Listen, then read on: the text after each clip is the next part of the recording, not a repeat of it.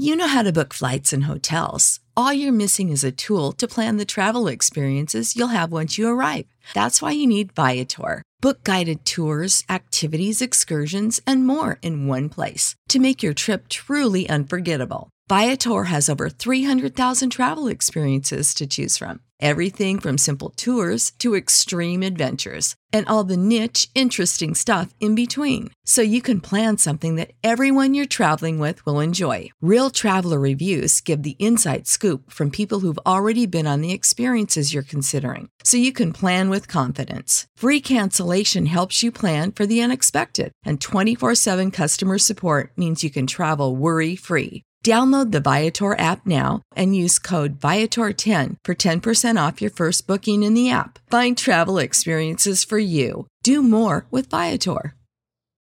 Without the ones like you, who work tirelessly to keep things running, everything would suddenly stop. Hospitals, factories, schools, and power plants, they all depend on you. No matter the weather, emergency, or time of day, you're the ones who get it done. At Grainger, we're here for you with professional grade industrial supplies. Count on real time product availability and fast delivery. Call clickgrainger.com or just stop by. Grainger for the ones who get it done.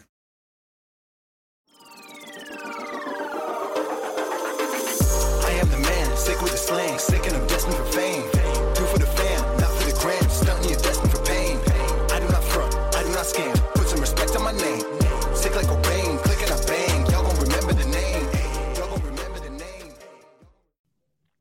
What's up, ladies and gentlemen, boys and girls around the world? I would like to welcome you back to the Real Talk with Zuby podcast.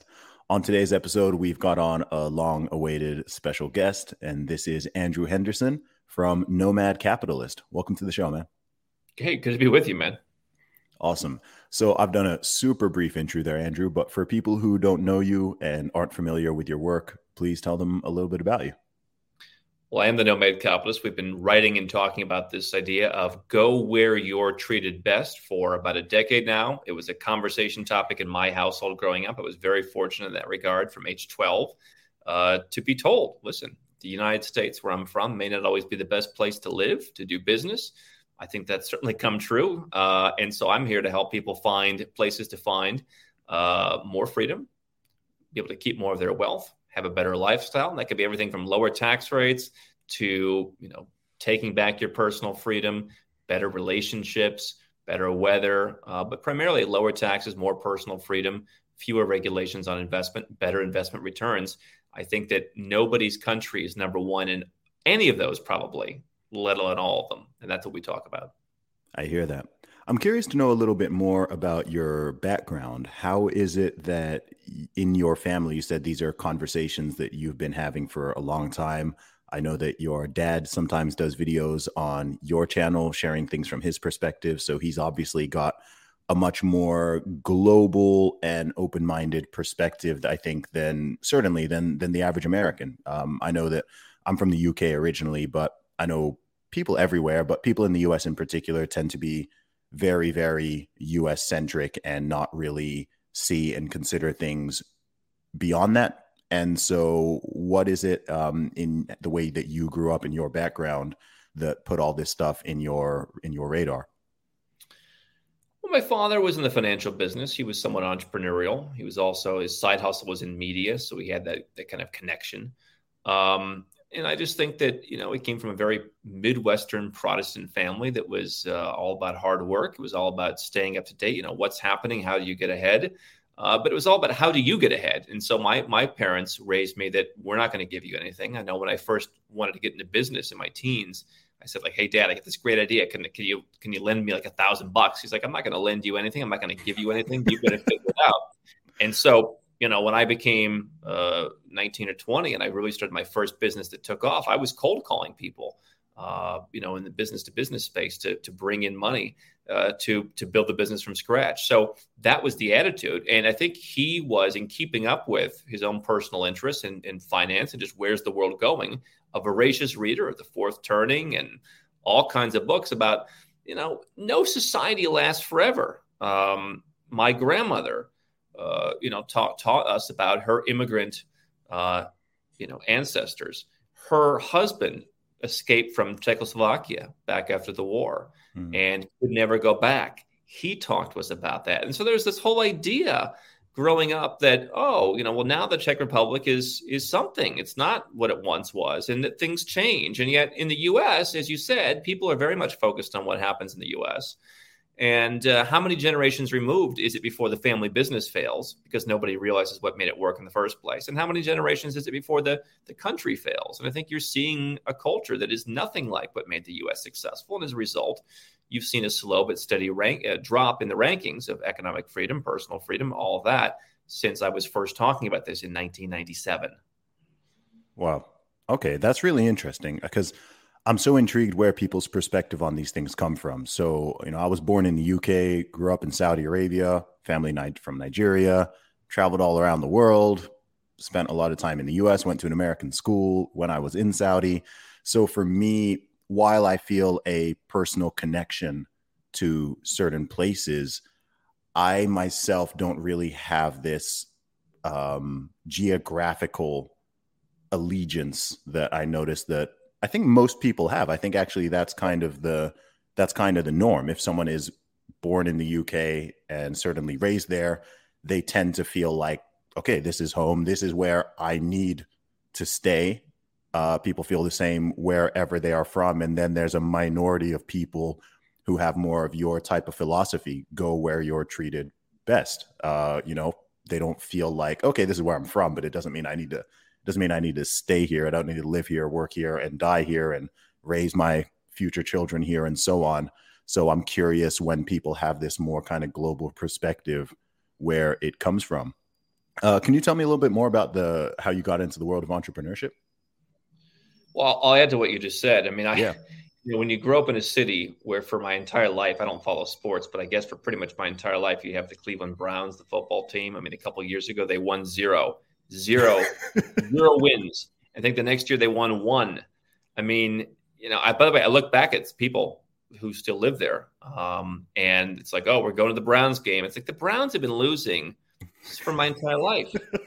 and you guys, it's like it's like Charlie Brown kicking the football that Lucy's holding. I mean, they just they can't realize like this isn't going to work out, and they don't want to go. It's almost part of the identity. When I say to people, "I'm from Cleveland, Ohio," and uh, that the response is, "I'm sorry to hear that," um, people don't, you know, they just want to stay and simmer in the same system and not improve, right? And so I said, is this the place that I want to be? I mean, for many people, the weather sucks in Cleveland, so people want to get out for that.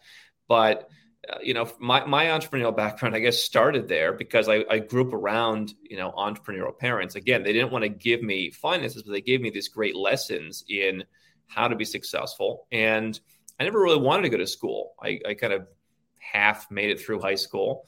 Uh, I didn't really want to go to university, but I felt like, well, that's what a smart person would do. So I went for a year. Mhm. Um, spent most of my time staying up till four in the morning thinking of business stuff, and eventually left and and started a business. Started a couple different things, and and it kind of eventually it, it took off in um, in the broadcasting space.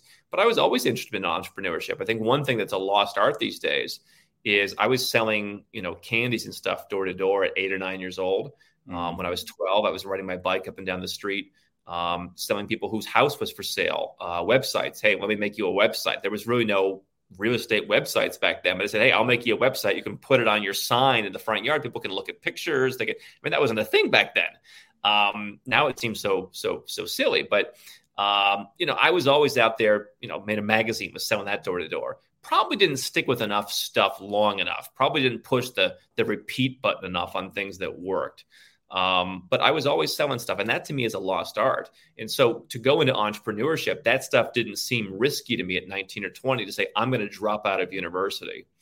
I'm going to sit in my apartment and just call people, and I, I know it'll all work out. That's really interesting. I think there's, I've noticed when I uh, talking to a lot of people, there are certain parallels with these things, and one of them for sure is this entrepreneurial thing kicking in at a young age. Um, I went to boarding school, and I was constantly, you know, I was living in Saudi Arabia, but going to school in the UK. So I used to buy like Timberland boots and, and watches and even certain types of candy and stuff that you couldn't get in the UK. And I sort of do this import export import Yeah. export business running back and forth like you know from oh, 12, 12 years old or whatever I was doing. And I've noticed that with a lot of people who in their in their older years are business owners or entrepreneurs, typically they started pretty early doing some kind of some kind of schoolyard hustle or something like that. By the way, I mean the other thing that for me was, I mean, the United States. There were a couple of years of school, uh, maybe from eight to twelve, where I totally felt comfortable, had a whole bunch of friends, but we moved around the city a lot, um, and that gave me a lesson. Uh, probably gave me some of my antsiness, my desire to move around. You know, people think I live in, you know, I have six different places around the world. It's not because you know I couldn't live in one of them. It's because I, I suppose I'm used to. I like moving around. I like a change of scenery. I like different cultures. But mm. um, you know, one of those places that we lived, I felt very comfortable. Most of the rest, I never really felt comfortable. I didn't feel like I fit in. When I got older and I was more about entrepreneurship, entrepreneurship wasn't cool back then. Now it's like everyone's an entrepreneur on Instagram. It's a hashtag. Back mm-hmm. then, it was like you're a weirdo. And even in mm-hmm. my 20s, it's like you're a weirdo. So I think that entrepreneurship, to a certain extent, comes from people wanting to prove something to themselves and to other people. I mean, I think that probably, you know, you show me a guy who's 13 years old and who's got women hanging all over him in, in the seventh grade, it's probably not going to be as good of an entrepreneur. I mean, it's going to be beaten out of him the same way that it's going to be beaten out of people who lived in communist societies. There's just not going to be a sort of need. I think entrepreneurship ultimately is the is filling a need in the market and filling a need in yourself, which is why you see so many entrepreneurs. Um, you know, organically in places like India, where there just aren't the jobs to support people, and I think mm-hmm. it's why you see so many entrepreneurs who maybe don't feel like they're from from where they belong. I mean, think about it you know, Cleveland, Ohio isn't very far from Canada. Um, if I would have been born much further north, I'd be Canadian. My entire life story would be different. My entire tax obligations would be different. My entire everything would be different. Mm-hmm. And so the idea that you know we're all born in the right place to me is silly. Entrepreneurship is just one offshoot of, um, you know, filling that void. Absolutely. When you say go where you're treated best, which is something you say all the time. Can you go in a little bit more detail in depth of what you mean by that? Well, I think it's open to what are the things that are important to you. So I'm an entrepreneur and I was at the top paying, when you added everything together, 43% in taxes. That has been the most marketable service that I can offer people because plenty of entrepreneurs, especially in this age where it is cool and you can start an online business or you can be in crypto or you can do whatever, lots of people all over the world are making money and they're paying these ridiculous tax rates. And we've seen in the last two years, the government's not really there for you. You got stuck somewhere, tough luck. In mm. Australia's case, we don't even want you to come back. Sorry you took a holiday. Stay in India. Goodbye. Mm-hmm. Um, benefits of citizenship gone. So I saw that as a kind of a libertarian from a very young age as well, kind of fit with the entrepreneurial picture you know, why, you know, it always seemed ridiculous to pay high tax rates. But then when I got into my early 20s and I was paying these ridiculous tax rates, I said, there's got to be a better way. I kind of dovetailed that with my desire to live somewhere else just for the social reasons, the adventure reasons. And I said, okay, well, do I have to lower my taxes? Or how does that work if I move out of the US, start to pay taxes? And I realized how this stuff works. But, you know, that's something that's a very good business position for us. But you know, uh, the position of I want to live somewhere else because the lifestyle is better, the people are better. I mean, when I started traveling through Europe, suddenly, you know, whereas in the United States, women are like, "Why do you want to be an entrepreneur? That's stupid." Suddenly, they're like, "Oh, that's pretty cool." And I went mm. to Asia, same kind of perspective. Maybe these are my people. So that is something that I think people should consider. Uh, lifestyle, again, weather. It's anything of what is best to you, what is at the forefront. And so I'm an entrepreneur. I think like an entrepreneur you know, I want to reduce expenses as much as possible to be competitive. That's tax. But I think as we enter a very difficult era in the West, and some of the stuff I was talking about with my family in the late 90s and early 2000s comes true, you need a second passport because Justin Trudeau may take your passport. Boris Johnson wants to take your passport. Australia may not let you into your own country. You need options, not only from the lifestyle place. If I like to live in Belgrade, Serbia part of the year, but hey, if you could be a citizen of a country that would give you extra travel privileges, a different identity, heck, look at what's happening in Russia right now. Those mm people are going to be admitted nowhere. If you're only a Russian citizen, I hope you uh, enjoy living nowhere else because uh, the UK wants to kick them out. Um, the EU wants to cancel their visas. The US hasn't been issuing them visas for some time. That identity affects you. And so I think it could be in a whole host of things, but we primarily talk about taxes, freedom, and investment. Mm-hmm. Do you think people in general are just too complacent? Because that's something that yeah. that, that that's something I, I really sense. And two things I really think have gotten people into a lot of mess, particularly over the past two years, in terms of lack of vigilance, are this can't happen here mentality. And number one. It, yep. And it won't go that far mentality. And I think this is a pattern now and throughout history where people just get very comfortable and complacent and just think oh, maybe they can kind of see things going weird or going sideways and they're getting uncomfortable but they're just like nah this this can't happen here. And i think in the past 2 years that's really been exposed with a lot of western countries. Absolutely it has. I mean it's like that that show that i watch whenever i'm on the plane i'm on a long flight taking a flight next week i'm sure i'll see two broke girls again right? What is it? I guess it's a woman whose father got in trouble for something and the whole family went broke. And she can't cope with the fact that what do you mean there's no money well sure but just just send over the uh, send over the helicopter to take me somewhere. No there's no more money. Mm. and it's if you're living in the western world you've been so accustomed to this your entire life. Um, i mean when i started talking about this stuff 10 years ago people thought i was crazy. Imagine like when my parents were saying maybe we should move to chile.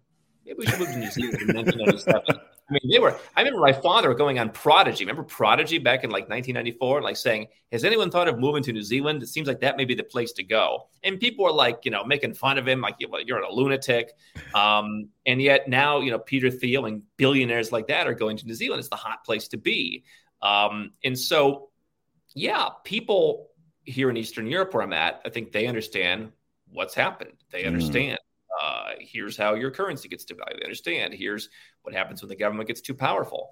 Canadians are now seeing it. I mean, everyone in the Western world is seeing it. But I do think that people rationalize to themselves when it's in their country, it's temporary. They move the goalposts to where if this would have happened five years ago, now we're here. But ah, you know, it's the it's the it's the frog in the boiling pot, and they get mm. comfortable mm. with it, and they just figure, hey, there's always somewhere else better. And by the way, I mean, the media does such a great job of of propagandizing that um, to you. Listen, I gave up U.S. citizenship. I had family who turned on the television one morning about a year ago. They said, "You're on this this crazy like conspiracy TV channel in Russia. They're showing video, and what does it say? They're talking in Russian in the background. They're saying, "Oh." Americans are all leaving their country, and it shows like people burning their passports in protest. Like there's no freedom anymore. And where are they all moving? They're all moving to Russia because Russia is so great. I never said that, but I'm the guy who. So you know, uh, no. Hey, listen. I mean, you know, Moscow is maybe not the worst place to live, but uh, it's a place people maybe should should look at it any other on any other day. But um, uh, I think that um, you know everyone has their own propaganda. In the U.S., they do that, and in Russia, they do it, and everywhere they do it. Yeah, absolutely, absolutely when I watch your channel, sometimes it feels like you're, and obviously you, I mean, you talked about renouncing your U.S. Uh, passport, which is a which is a big deal in itself. What is it that concerns you so much about the trajectory of the USA? Because I think every country has this, but to me, the U.S. is really interesting because in some ways, I feel and see so much optimism but then there on a flip side, I feel really pessimistic. Maybe, maybe I feel about this about about the West in general. Like there are certain things. If I look at certain markers and things, it's like, well, yeah, things. There's wobbles, but generally, things are things are improving. Things are getting better. Things are way, way, way better than they used to be. But then I'm also seeing certain things going on in the society and in the culture, and even the way things are kind of leaning politically in terms of increased authoritarianism and I'm like, man, maybe, maybe, maybe the maybe the best days of this have already passed by, and it's it's kind of tricky. So, what's your what's your perspective on that? I think what you just mentioned is a big part of the problem. Um, every place has good things. I think mm-hmm. I've realized that somewhat about the U.S. Uh, the more that I've been gone, there are certainly good things. Um, you know, we hire people, and I think a much more friendly environment, much more affordable environment. You know, but hey, seven or eight percent payroll taxes in the U.S. I'm pretty nice. Uh, mm-hmm. Obviously, the overall cost where I'm at is still lower, but um, you know that's that's good. People move from countries like Canada and other Western countries because they cut down the tall trees there in Canada. That's what they say, right? If you want to be too successful, they pull you down. I've got a friend from Norway. He says being rich is like you're the devil. Yep. So yep. I mean that's becoming that way in the U.S. By the way, um, but you know, to me, the problem is everyone thinks it's number one. That's the first problem. It's not number one. In freedom of speech, it's like number 75. Freest economy, 25. Healthcare, it's in the 40s. We put up the Nomad Passport Index every year, barely in the top 40. Hey, out of 200, that's not terrible. Mm-hmm. But I don't want to go where I'm treated a little bit better. I want to go where mm-hmm. I'm treated best. And I think that soft freedom outside of the United States is strong. Um, you know, the police presence in the U.S. is is is an issue. I mean, you file your taxes. I remember you know, I'm always in fear. I'm doing something wrong on that because um, I wanted to be compliant. I mean, just there's a there's a certain culture of fear. I think in the West, it's getting worse. Um, mm. Listen, someone freeze your bank account because they don't agree with you. Mm. Boris Johnson doesn't want to give you a passport if you've ever been to jail. I'm not advocating people go to jail, but I'm, you know, I thought the point was when you get out of jail, it's back to normal. You did your time. They're they're trying to make these second class citizens across so many categories, and quite frankly, if you're an entrepreneur, if you're an investor, if you're successful, they like you up to a certain point. You know, if you have a cupcake, you know, store with two employees, maybe they like you. When you start making millions of dollars, now you're the devil. You're not paying enough, even though you pay far more than everybody else. Mm. And I just think it's a safe place to be. Um, and I think people don't realize that, which is concerning. It's it's one thing to have an objective understanding of the pros and cons. I don't think anyone in the U.S. has an understanding of any of the cons or anything else that's out there. Mm-hmm. Mm-hmm. Man, there's so many there's so many interesting ways to to go on that, and this is where it's interesting because perspective comes in so much. Because being being from the UK, one thing I love about the USA is that I think that success is celebrated much more here than it is, in, yeah, much more than the UK. Um, I've heard of you know Scandinavian countries with the kind of concept of Jante law that you know there's even more you know skepticism around people sort of flying too high and stuff like that. But one thing I actually love about the USA is I do feel like, hey, people here, whether you're an, a musician or you're an athlete or you're an entrepreneur, business owner, whatever, actually, it's it's celebrate a lot more than it is in the UK. Um, that may differ from country to country, but as, as an as someone who's born in England, you know, worked there and done stuff a lot there, I find in the US actually, yeah, of course there are of course there are haters and there are the uh, you know eat the rich people but i think that exists everywhere. Um, but it's an increasingly large uh, contingent you have mm, to admit.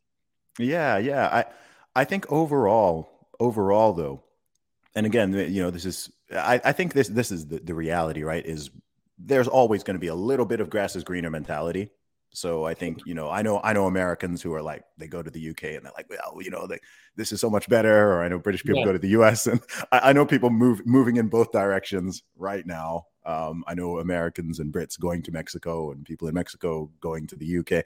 This is this is always the thing. For example, I mean Eastern Europe. I love Eastern Europe, Central and Eastern Europe. I think it's actually a very underrated part of the world. I assume you you feel the same. I know you spend a lot of time there. You hire a lot there. If I tell people about places like Serbia or yep. Romania or you know Central Europe, you know Czech Republic, Slovakia, like people are like what? Like people kind of imagine they're just these bombed out communist, uh, you know, very backwards places or something. Um, but then again, again, being somewhere from like from the UK, I mean, there's so many people there from Poland and from Romania, and they're so much happier in the UK. Meanwhile, you've got people in the UK who are like, you know? Actually, I want to go live in Poland. I want to go live in Hungary. I want to go live in Romania. So it's a li- it's a little bit of a, a complicated and tricky one. But I think that as you alluded to, what's really important is to to have that perspective, not to assume that some place is number one in everything just because you've been told that or you you you live there and you have this kind of patriotism that's just kind of been embedded with you, but you haven't traveled elsewhere and seen other perspectives. So, what are, what are your thoughts on that? Listen, if, if I had been to 100 countries as I have, and, and and then said, "Hey, listen, the U.S. is absolutely the best. I feel the best. My I'm treated the best. My tax rate's are the lowest. You know, whatever's important to me." By the way, people can criticize the tax rate thing. I mean, when you've got businesses, you know, that generate millions, tens of millions of dollars a year, if you're in that camp, or if you have huge gains on your crypto, your stock portfolio, whatever, you know, it makes a difference. Obviously, mm-hmm. you know, if your tax bill is five thousand dollars, that's not going to be as big of an objective. Um, so, you know, I think people should should should explore. I think that you know you have optionality when it comes to this, but I think, listen, I mean, people say, "Oh, the U.S. is a not not a corrupt country." The statistics no longer bear that out. It, it's a highly institutionalized corruption country. Um, you need a billion dollars to be elected president by and large. And so mm-hmm. that sounds pretty corrupt to me. Um, I mean, drug prices are through the roof. But okay, I live in countries a decent part of the year that have higher corruption rankings. And so my, my point to to that and to the point of um, we all want different things is, hey, I, I live kind of above a in some of these countries because I'm not from there. So when I mm-hmm. go to Malaysia, for example, yeah, it's a place where people can't imagine why you don't have a car because they live a suburban lifestyle. But you know, unlike in the U.S. where I'm from the culture, I don't feel badly that I choose not to have a car. I live in the middle of the city. I mm-hmm. walk uh, where I want to go. I Uber. I hire a car service. Um, and so I don't have that kind of societal obligation on me. Therefore, I can kind of float above the culture. And by doing that, um, I, I, avoid a lot of the nonsense that we would pick up in your own culture. I avoid the political stuff that doesn't come down, and I avoid things like you know the corruption. What is mm-hmm. the what is the price of, of Malaysia, for example? If, if people want to say it's a corrupt country, how does it affect me? I don't mm-hmm. have the bulk of my assets there. I think it's the difference between what my father talked about 25 years ago and what it is now. Now, what we talk about at Nomad Capitalist is yeah, your money's in Singapore, your investments are in Cambodia, you live in Malaysia on an investor visa, and your citizenship is somewhere else because Malaysia won't give you citizenship, but they don't care where you're from. You know, the banks in Singapore are better, the returns in Cambodia are higher. So, therefore, what are the downsides of a country like Malaysia impact me? Now, you could certainly say, hey, I'm going to do that to the United States. I'm going to live in the US. I'm going to bank in Singapore. I'm going to have a backup passport. I'm going to do whatever else. And I think that's a good first step if you want to stay in the US, have mm-hmm. that backup plan, have redundancies. Um, but, you know, from a lifestyle perspective, I think there are a lot better places. I hear that. There's a term you used earlier, which um, Uh, I'm interested to go into a little. You said soft freedom. What do you mean by that? Well, hard freedom will be people say in the US, oh, we have the Constitution, we've got the Bill of Rights, you know, we have an advantage. Well, that's great. I mean, how many times does the US government violate the Constitution on an ongoing basis? I mean, whether it's whatever Snowden talks about. I mean, just just 20 years of examples ever since 9/11. I mean, they've violated on an ongoing basis. And so when the people who make the rules also get to enforce the rules, and you don't get a say, and you don't even know what they're doing sometimes, that's great. You've got a constitution. That's cute.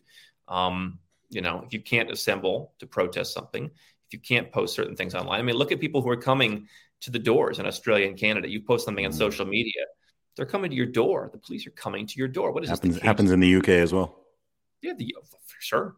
Yeah. So, I mean, that's great. You got freedom of speech. Do you really? Uh, that's mm. great that you have to, you know, I mean, so I'm not saying there's nothing, but I'm also saying that, you know what? Things are a lot more laissez faire in parts of the world. Um, you know, I've seen people who, again, let's use Malaysia.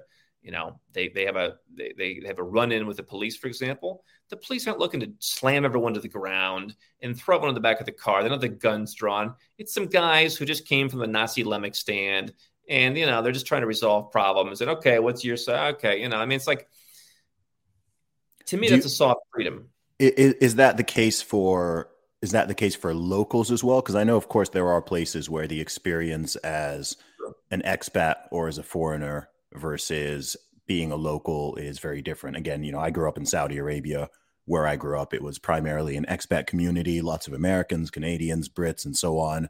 There are certain liberties and freedoms and tolerances that you'd have in that within that community that I'm mm-hmm. very aware of. You know, if you are a native born uh, Saudi citizen, whether you're a man or a woman, you're going to have a pretty different experience. Same with places like, um, you know, places like the UAE, depending on where you're coming from. Even if you're, you know, an, an American versus a um, you know, an Indian, so on and so forth, you may have a very different experience. So there's three things there. Yeah, the okay. first part is the unfortunate kind of racial issues where, yeah, if you're an Arab American going to Israel, they're going to give you a hard time. They don't care mm-hmm. about your passport, and that's why Israelis, despite being alleged, you know, best friends with the U.S., they cannot go to the U.S. without a visa because mm-hmm. of the, the, mistreatment of, of the U.S.'s mind, Arab Americans. If I go to somewhere in the Middle East, yeah, you're right. I've seen this. I'm behind a guy from Pakistan. I'm on a passport that a lot of people in the Western world we, we consider, eh, that's kind of average. That's not so great. I come up, oh, hey, man, how's the weather? Right. I'm getting ready to be accosted. So, sure, there's some of that. I will say on the local front, you know, we do a lot of citizenship work, residence work for our, our clients. Uh, we often need police records and we'll, we'll do due diligence on people, you know, and we have more people from the US who it's like, oh, I, I I I urinated on a bush when I was 19 outside of a bar or something, and they came and they put me in jail for a week, and I got charged with felony this or that, and then I played it down, and they're like, yeah, in Serbia, if you pee in a bush, the guy's just like, what the hell, just keep it moving, right? Mm-hmm. Or nobody even says anything. So, I mean, I do think in the for many cases that's the case. I would also say, listen, not that I necessarily support this, but go to a country like a Mexico. You know, you go to the DUI checkpoint. You know, they're looking for cash yeah. Right. So that's pretty universal. And I have a friend who got stopped twice at the at the checkpoint. He's like, oh, I just talked to your colleague back there. He's like, Oh, you already paid. Oh, I'm so sorry. yeah, it's. Di- I, I often tell people that um, you know, there's corruption everywhere. What changes is the level of sophistication.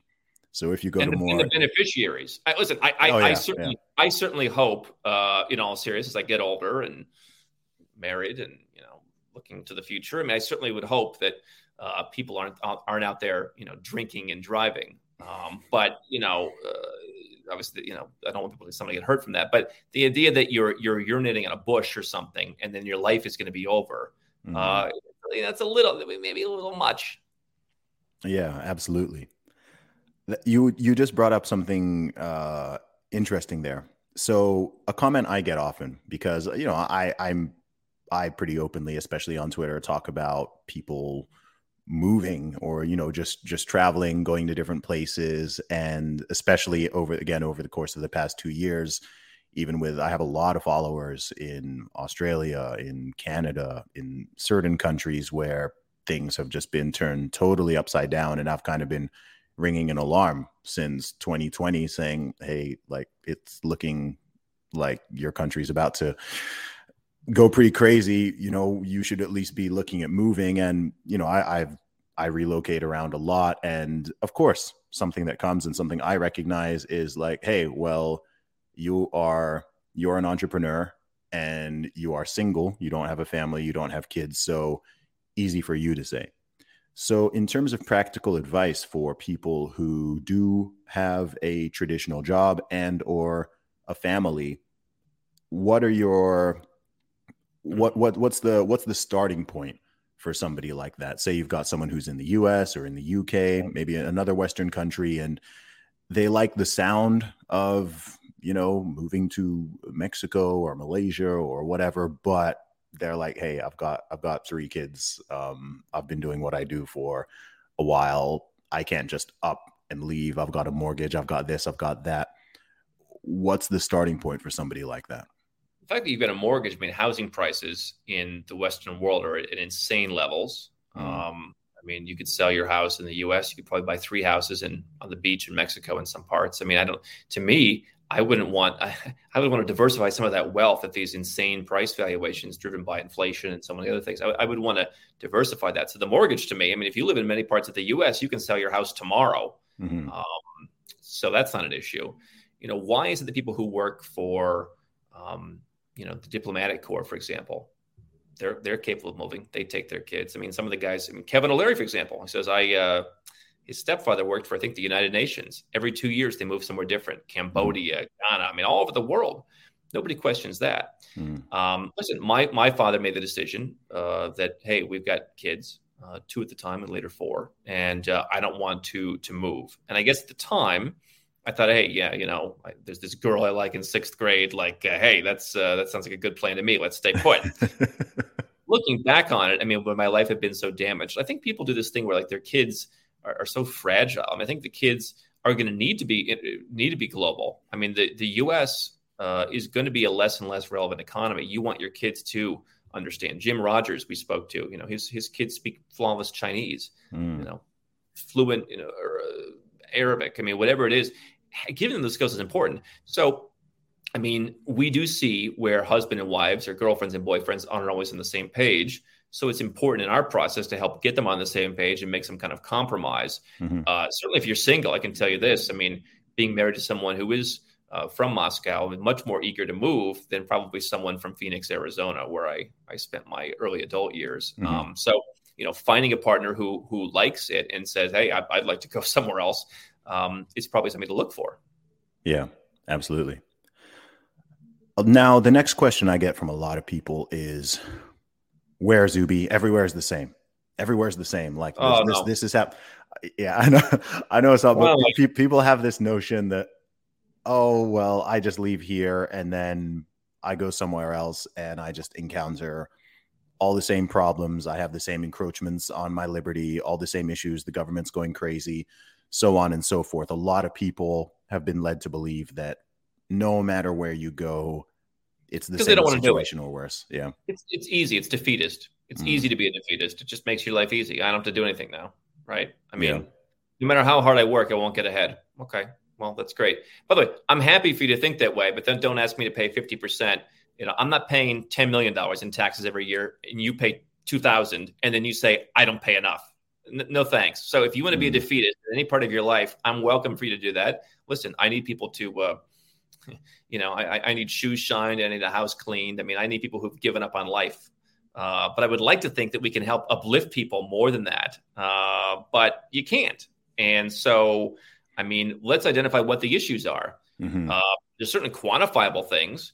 Um, you know, I want to lower my taxes because I'm, I'm paying too much. I can't reinvest in my business enough. By the way, big issue now because you have people starting businesses all over the world.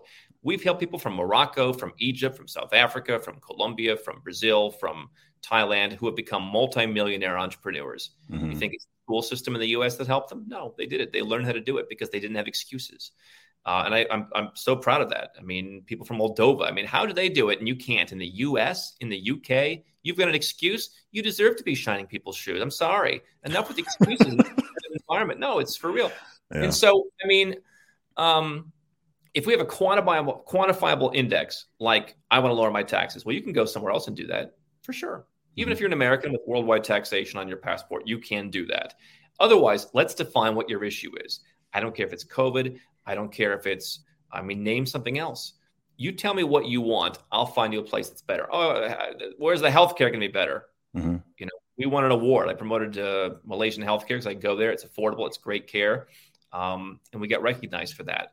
I think it's better care than in the U.S. So you give me a factor, Zuby, and I'll tell you where I think it's better. But let's define for these people what the factors are, and there will be somewhere better. Here's why you think that nowhere's better because you're stuck in the bubble of I'm in the U.S. So, like, if Trump wins, I'm moving to Canada.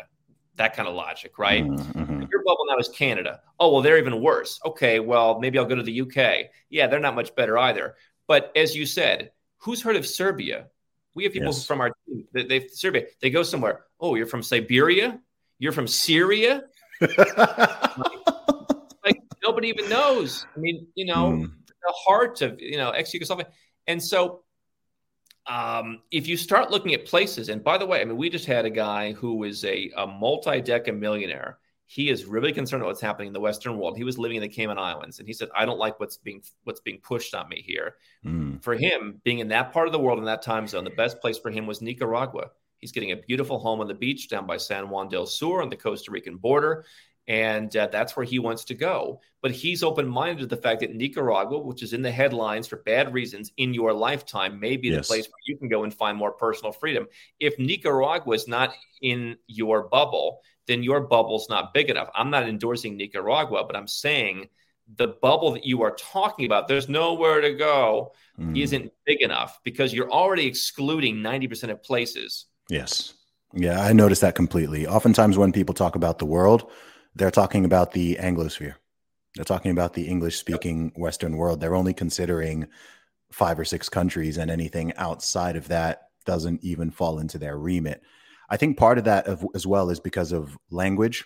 Um, I think obviously, you know, most people from English speaking countries are only speak English and for various reasons are often unwilling to honestly make any effort, which is which is their bad to learn anything else. So people do see the options just as, you know, Australia, New Zealand, UK, Ireland, Canada, USA, and outside of that, you know, the entire continent of Africa is off limits to them. The entire continent of South America is off limit to them. Asia is off limits to them, maybe with uh the exception of Dubai or something like that. So I mean, it, it's a, it's a tricky one. I, I I experience this with many many things. It goes beyond this subject where you you want to help people but you can only help people who are not going to come up with excuses and invent obstacles and barriers you know mentally with everything. You know i i do uh I help people with uh with with fitness stuff or you know I, I wrote a, I wrote a book about fitness and you can only help someone who want who genuinely wants to get in shape. They they genuinely want to train and they want to eat better and they do want to change their body because there's infinite excuses, right? Like we can we can all come up for excuses to not go to the gym or not eat right, whatever. It's not hard to do. Um, but I think with this, people genuinely have to really, really want it because if you don't, the easiest thing to always do is just do what you've been doing. Just stay in place, keep complaining, shrug your shoulders, you know, whine about it. But it's only a minority of people who are like, you know what, I'm I'm really not comfortable with the way things are going. I'm gonna really look into this. I'm gonna take action, and In I'm going to seek though. to. Yeah, it's true. So, I mean, you know, I so many of our clients are unique kind of contrarians in many ways. They're on the keto diet. You know, they don't drink. I mean, they do things that are different. Mm-hmm. Uh, for me, it was always entrepreneurship. I mean, for me to for me to go to the gym, I have to literally go to the. I have to have the guy come to my house. if he's not knocking at my door at seven thirty to where I, I'm too groggy to get away from him, I'm not going. I've tried, and so I have to bring the guy to my house, and I don't have it in every city, and so that's the, maybe the downside of nomadism because I haven't made enough of a commitment to that. But mm. let's go through the let's go through the languages. You've got Belize. Uh, you've got, you know, here in Serbia, I mean, one of the best English speaking countries. It's not native. You've got countries like the Netherlands where it's pretty good. You've got parts of Portugal. Um, you've got places like Malaysia and Singapore. I mean, those are just places that are pretty, pretty good. You can find enclaves that speak English almost everywhere. Um, mm-hmm. so, I mean, I've, as I said, been to over 100 countries in the last however many number of years. Uh, I don't learn, you know, Khmer in Cambodia. I don't learn uh, Vietnamese. Um, you know, I don't, I don't, I know some Serbian, but I'm not really fluent. I mean, I can maybe order some food or something, but I'm not going to put in the effort to become fluent because you know, for two or three months a year, it's not necessarily worth it. So, um, I mean, there's always a, a, reason around it. In the same way of me saying, I know I'm not going to go to a gym, so let me do this. Let me have the guy come to my house, and he'll bring the stuff with him. at least I'll get something. Maybe I'm not, I'm not going to be at your level, but at least I'm going to be, I'm not going to be totally falling apart. So, yeah, I, and I think that you know, from my perspective, um, so by the way, so many places in South America that are great. Um, mm-hmm. I mean, uh, so many places in Asia that are great. My wife, who came from from Moscow, had so many preconceived notions, but wanted to travel. Smashed all of them. Right, mm-hmm. certain notions living in your country. She goes to, for example, Muslim country like Malaysia. This isn't what I expected. Goes to South America. Oh my goodness, this is so vibrant and colorful. And I've kind of adjusted my outlook on life. Let's just enjoy life. Mm-hmm. And so, I mean, uh, has picked up on hey, so many people are nicer than where I'm from, which has kind of helped me see that. So I, I you know, this is why in our business uh, we charge people to help them. I'm not operating like all the companies in Dubai where we just let people come in 17 times and discuss it because on a personal level it frustrates me. It really does. Mm-hmm. Forget this. It frustrates me to hear all the excuses.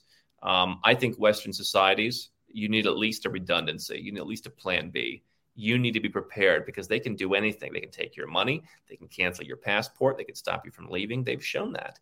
Um, I want to have options at the very least. If you don't want to move, fine. Start that stuff, tiptoe your way in. And once you realize the money you put in that little bank account overseas is still there, once you realize you can travel on this other passport as well, um, et cetera, et cetera, you will start to get more comfortable, I think. Mm-hmm. Take a vacation to Serbia. Don't go to Cancun again. Take a vacation somewhere. whatever it is that you yeah. want to do, go to Prague, whatever.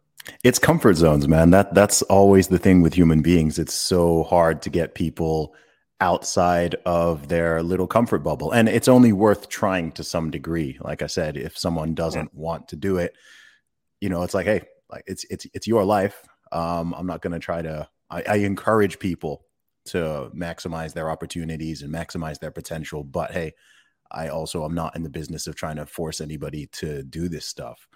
A big that's question. I, you go ahead. Yeah. No, I mean, that's that's freedom, and and but I think that the issue is, listen, if you want to be one of the 38 million people living in California, being you know subject to all these restrictions, you know, the taxes are going through the roof. I mean, mm-hmm. that's fine. I would like for you to know the alternatives. Plenty of beaches, plenty of girls in bikinis, other places. Um, you can get all that stuff somewhere else plenty of good restaurants. Um, but if you really like it the best, that's fine. But don't tell me that somehow, oh, well, you're not as successful as uh, you know Jeff Bezos or something because he lives there. It's like, listen, we all choose what's best for us. Mm-hmm. As you can see, it's not just lower taxes; it's a whole lifestyle. It's a whole approach on life. And uh, you know, some people maybe have a business need. Elon Musk probably is not moving Texas to, uh, not moving uh, Tesla to Serbia, mm-hmm. but you know, maybe we should be looking at. I mean, these guys have these guys have second passports. These guys have options. You should have some options.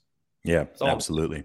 Yeah, and it, that's really interesting because I say this all the time to to my American friends because one thing that's great about the USA, which is really underrated, is that sure it's one country, but you do have 50 options in terms of climate, even tax implications, very different uh, ways of living, different cultures, different types of people, demographics, so on and so forth.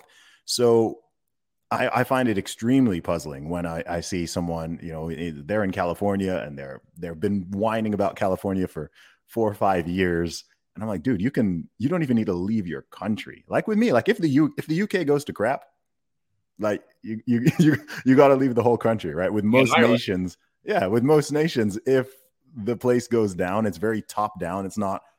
There's mm-hmm. no federalism. It's just like, okay, well, if it gets bad in France, you know you gotta you gotta get out of france but here it's like well you could even just go to arizona you could go to texas you could go to florida but people are not even willing to even, even within california if you're in la county and it's crazy it's like you could move to huntington beach you could go you could go up north you know one hour but people are so unwilling to do that which i find I, it's something i find really interesting because i'm really not wired that way i'm just like look look like I'm piecing out, you know.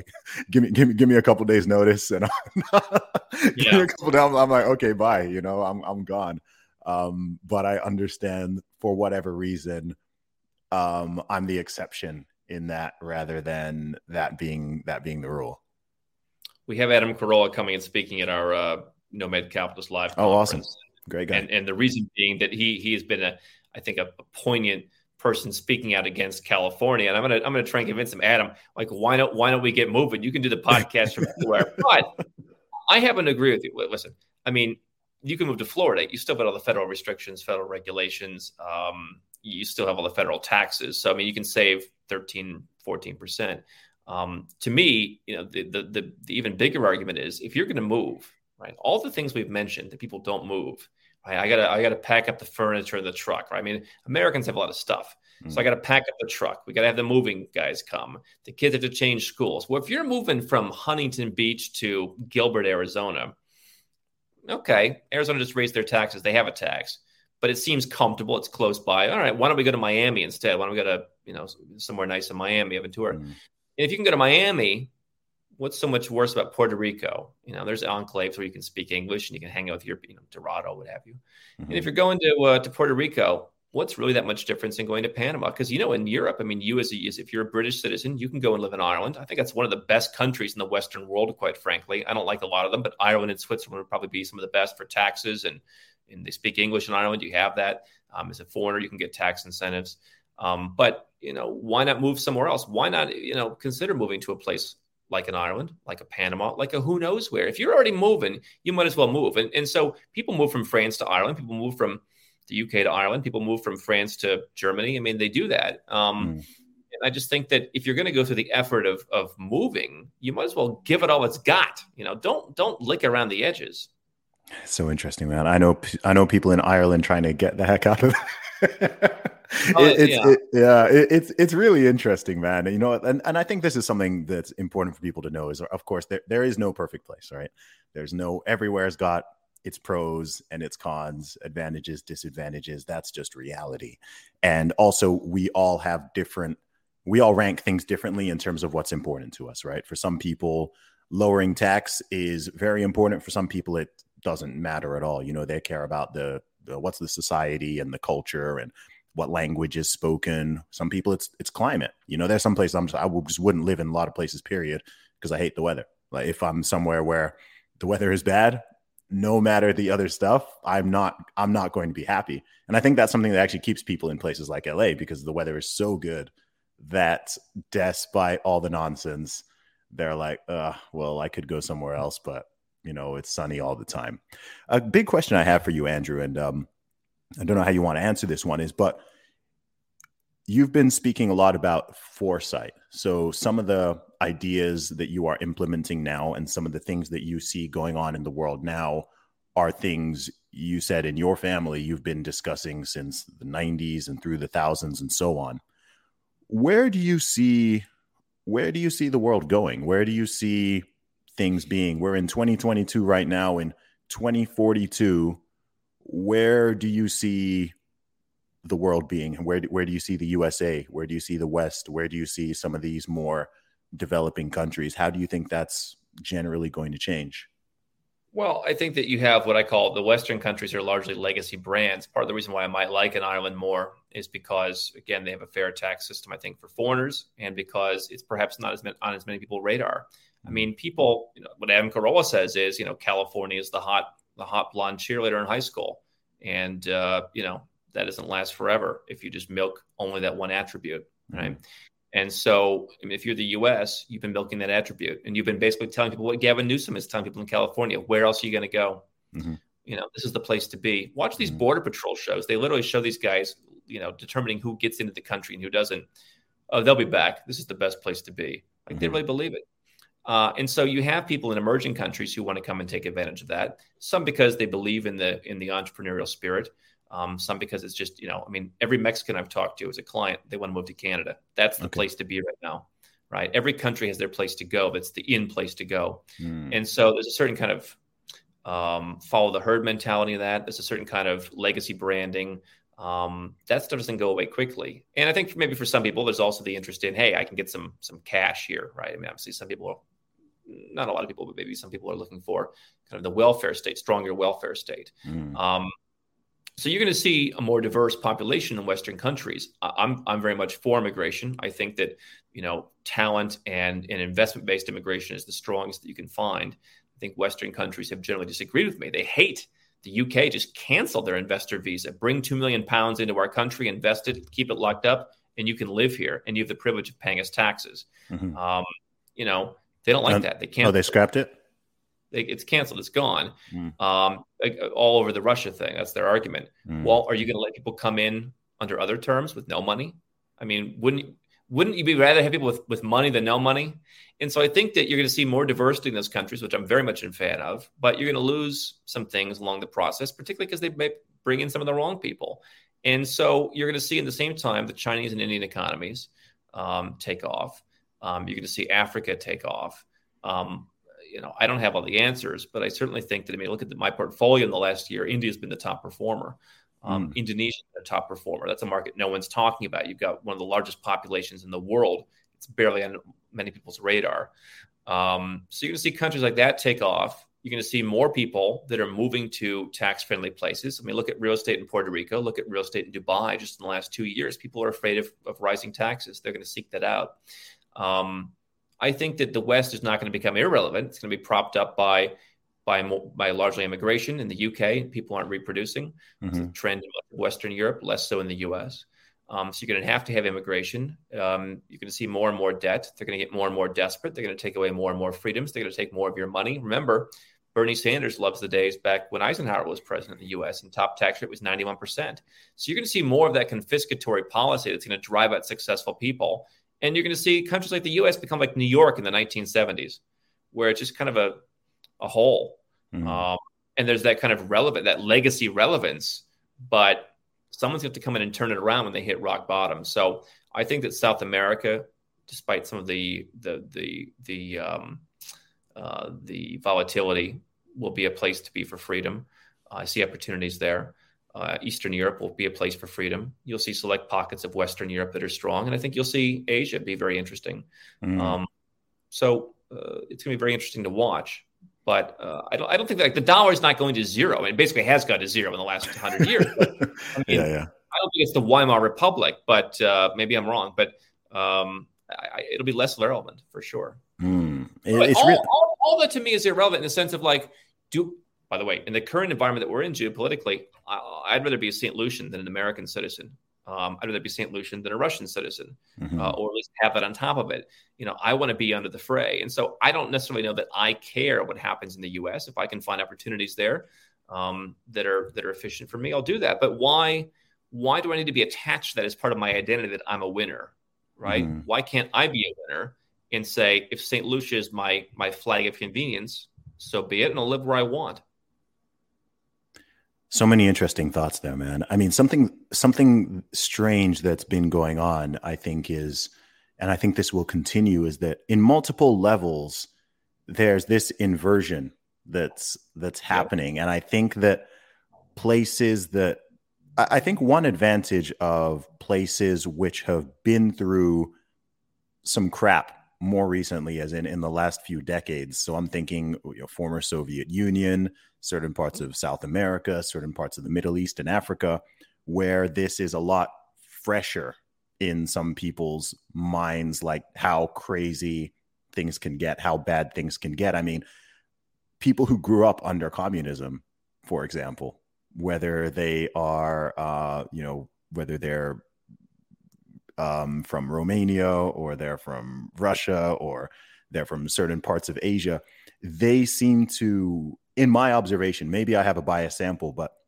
they seem to be the true liberty lovers and the, and the liberty advocates, whereas people who have always grown up in so-called democratic and liberal countries, they sort of take it all, they take it for granted. They don't even see when their freedoms and rights are being infringed upon or are being snatched up and yeah it's really odd. So it because it, it, it's so fascinating. I mean, to to hear an American and to know people from America, Canada, UK moving to places like Romania, Serbia, Mexico for inc- Dubai for for increased freedom and liberty. I mean, I, I feel like Western, I mean, Western leaders, if, if, if they had if they had sense and they really cared about these things, I mean, they should be looking at that pattern and going, hmm, perhaps we've uh have we been have we been out America, right? You know, the USA is you know land of the free, home of the brave, right? Everything is based around that concept of liberty. If someone were to ask the average person anywhere in the world, what is the most free country in the world? What's the country that values liberty the most? I think a good chunk of people would say the United States of America, because that is entirely what it's supposed to be about. But I think, unfortunately, the the differentiation between the the the branding and the marketing and even you know some aspects of the history versus what is happening in reality right now that that soft free that soft freedom that you talk about it's um you know i i talk to people in some places they're like hey you know i i didn't I, I didn't get this shot, so I can't I can't go to a restaurant, I can't go to the gym, I can't uh, do this, I can't do that, and I'm like, dude, like, and and you're supposed to be in some free place, and then I'm like, dude, you could you you'd have more freedom almost anywhere else. Yeah, on paper. Me- on paper, exactly. yeah, yeah, yeah it's, it's, interesting. I think it's number, the United States is number one on that on that barometer because no one's heard of Finland, right? Mm-hmm. Or or you know, I mean, nobody's thinking of small countries. So that, I mean, the best thing that the United States did was they had, you know, it's it's manifest destiny. It's coast to coast. Um, so it's it's a big place. It's on the radar.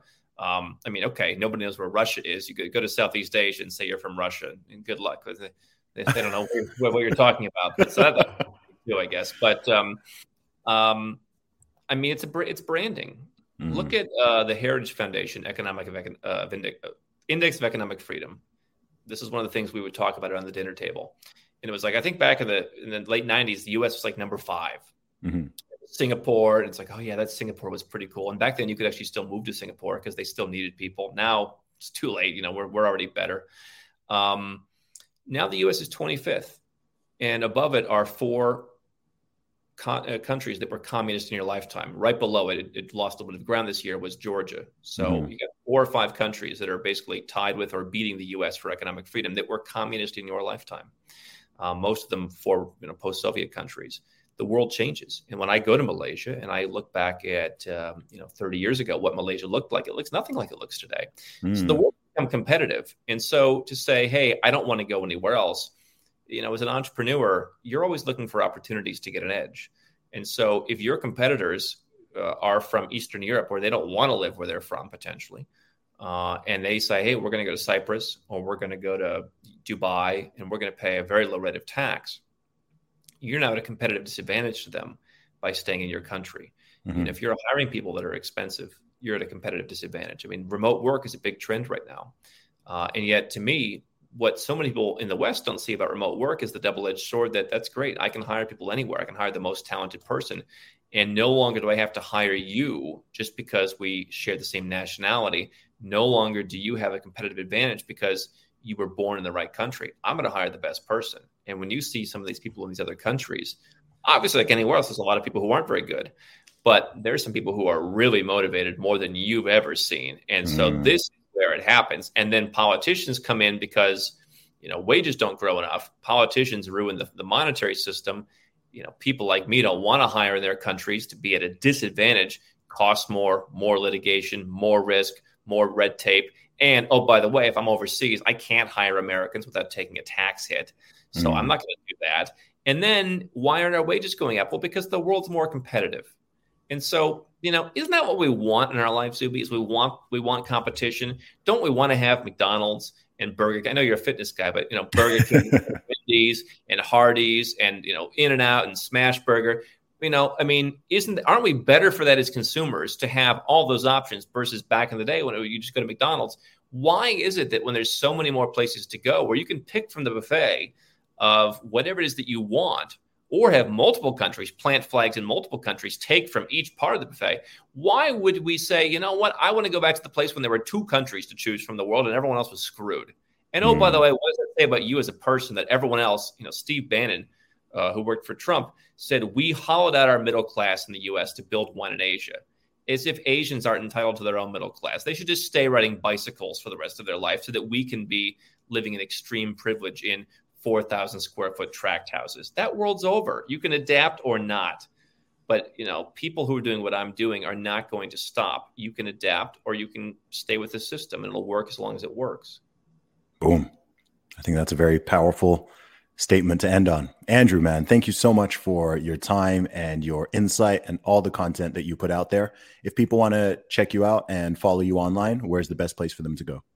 So nomadcapitalist.com is the website. We work with seven and eight figure entrepreneurs and investors who want to be clients. I think the best place to start if you're new to this, read the book, Nomad Capitalist on Amazon. It helps not only give you information, but it gives you a lot of the stories. It's not it's not going to be your personal strategy in the book. Okay. I can't write a book for every person, but it's going to give you the vibe. The most successful people I've helped start with a book. We also have over 1,500 videos on YouTube. We put out one new every day. Search Nomad Capitalist. So anywhere uh, YouTube and books and websites are sold, you will find Nomad Capitalist. And we've got a lot of free content out there to help you get into the vibe. Awesome. Everyone listening, highly recommend checking out the channel. Check out the book as well. Andrew Henderson from Nomad Capitalist. Thanks for coming on the show. Yeah, pleasure, man. Good to be with you. I am the man, sick with the slang, sick and I'm destined for fame. Do for the fam, not for the gram, stunting you destined for pain. I do not front, I do not scam, put some respect on my name. Sick like a rain, click and I bang, y'all gonna remember the name. Y'all gonna remember the name. You know how to book flights and hotels. All you're missing is a tool to plan the travel experiences you'll have once you arrive. That's why you need Viator. Book guided tours, activities, excursions, and more in one place to make your trip truly unforgettable. Viator has over 300,000 travel experiences to choose from. Everything from simple tours to extreme adventures and all the niche, interesting stuff in between. So you can plan something that everyone you're traveling with will enjoy. Real traveler reviews give the inside scoop from people who've already been on the experiences you're considering. So you can plan with confidence. Free cancellation helps you plan for the unexpected, and 24 7 customer support means you can travel worry free. Download the Viator app now and use code Viator10 for 10% off your first booking in the app. Find travel experiences for you. Do more with Viator. For the ones who work hard to ensure their crew can always go the extra mile, and the ones who get in early so everyone can go home on time, there's Grainger, offering professional grade supplies backed by product experts so you can quickly and easily find what you need. Plus, you can count on access to a committed team ready to go the extra mile for you. Call, clickgrainger.com, or just stop by. Grainger, for the ones who get it done.